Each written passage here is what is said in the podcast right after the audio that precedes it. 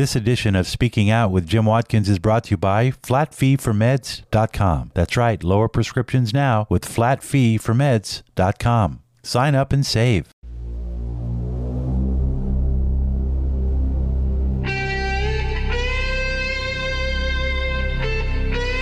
Coming up at the next segment, we're going to talk with Kevin Stocklin about some of the new election laws that will affect you coming up in the 2024 election. And speaking of which, thank you uh, very much, uh, Jim Watkins, speaking out. Don't forget our website is jimwatkins1.com, where we post original commentary, and we also archive this program on our podcast platforms. And then also we have a streaming uh, little app so that you can play the audio from the, the current day show. Uh, in case you miss a moment, you never miss a moment at jimwatkins1.com. So, uh, Biden has been making the news. Uh, he made the news a couple of days ago when he made a speech, and uh, well, you know, let's just say that he was just kind of, oh, I don't know, talking to dead people. You know, right, right, right after I was elected, I went to a, what they call a G7 meeting, all the NATO leaders. And it was in it was in the south of England, and I sat down and I said, "America's back." And Mitterrand from Germany, I mean from France, looked at me and said, uh, said, you know, what, why, how, how long you back for? And I looked at him, and the, and the Chancellor of Germany said, What would you say, Mr. President, if you picked up the paper tomorrow in the London Times, and the London Times said, a thousand people break through the House of Commons, break down the doors, two Bobbies are killed in order to stop the election of the Prime Minister. What would you say? I never thought about it from that perspective. What would we say if that happened in another democracy around the world? Well, I'll tell you what we'd say. We'd say, well, let's investigate. What were they protesting? First of all, uh, a couple things. Uh, he never had that conversation with Mitterrand. Mitterrand died in 2015.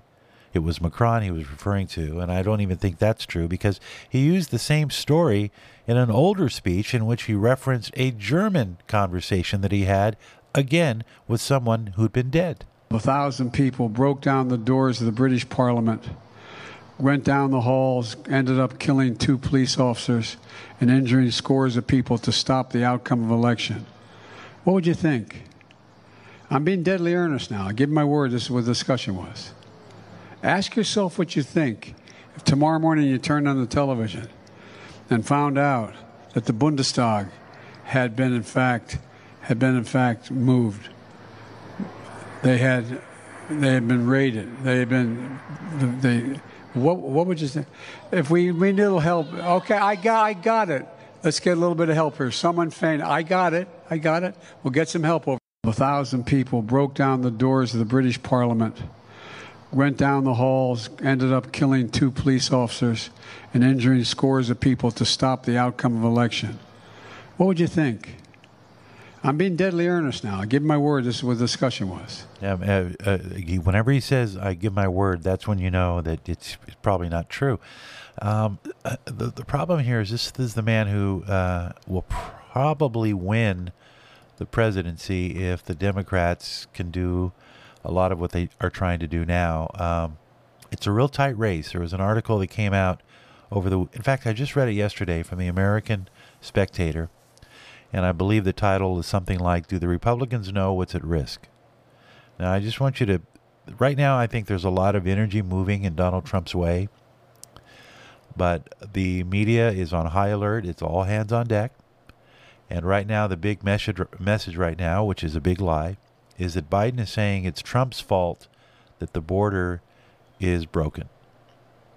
That's the lie that he's running with, and frankly, it's the lie that's being perpetuated by the mainstream media. And it is a lie because when, as we know from Maria Bartiromo, who, who spoke yesterday, this all started under his watch. He was the one that reversed all of the Trump mandates, the wall, the uh, catch and release, all of these things that Biden, uh, that Trump had done in his four years in office, curtailed and cut down the number of gotaways and the flow of immigrants that were coming across the border. That is a matter of record. But Biden is now saying that it's Trump who is somehow uh, managed to manipulate Congress into going against his plan, which is supposed to fix the border.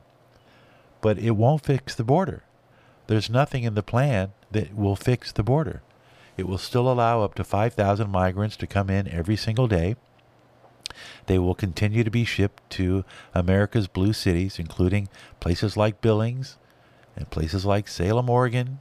Right now, the big cities bore the brunt of the initial uh, wave, but the second wave is going to be in the smaller towns, the ones that won't make as much of a rumble when their city starts going to crap because of the migration uh, flow of people who don't know the laws and flout the laws of the United States.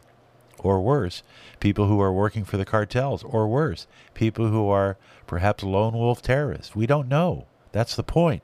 We don't know. So Biden created all of this. So listen to this as he, he conveys. I mean, this is uh, it's it makes me so angry when I hear this because it's such a bold-faced lie. I'm calling on Congress to pass this bill, get it to my desk immediately. We're going to secure the border and fund these other programs. Trump and the MAGA Republicans said no because they're afraid of Donald Trump. afraid of Donald Trump. You know who's afraid of Donald Trump? Biden is, is afraid of Donald Trump, and we know it. But to, to suggest that this border bill is going to solve the problem of mass migration north is a fallacy. It's, it, it, there's no evidence of it. Many people in the media were reporting on this bill even before anybody had read it. So they were given a head start. Go out there and push the message that it's Trump's fault. It's all Trump's fault. Everything is about Trump. Every time I turn on, I can guarantee you that if you turn on MSNBC anytime during the day, the fir- within 30 seconds, if it's not in a commercial break, will be something about Donald Trump every single minute. And they're doing it because it keeps the audience coming back. People who have TDS, Trump, Trump and they just can't get enough. They feed on this hate. It's so it's so uh, illustrious of Orwell's 1984 when the movie starts with that segment, that scene of two minutes hate, when everybody's yelling at the screen and throwing shoes and whatever at Emmanuel Goldstein.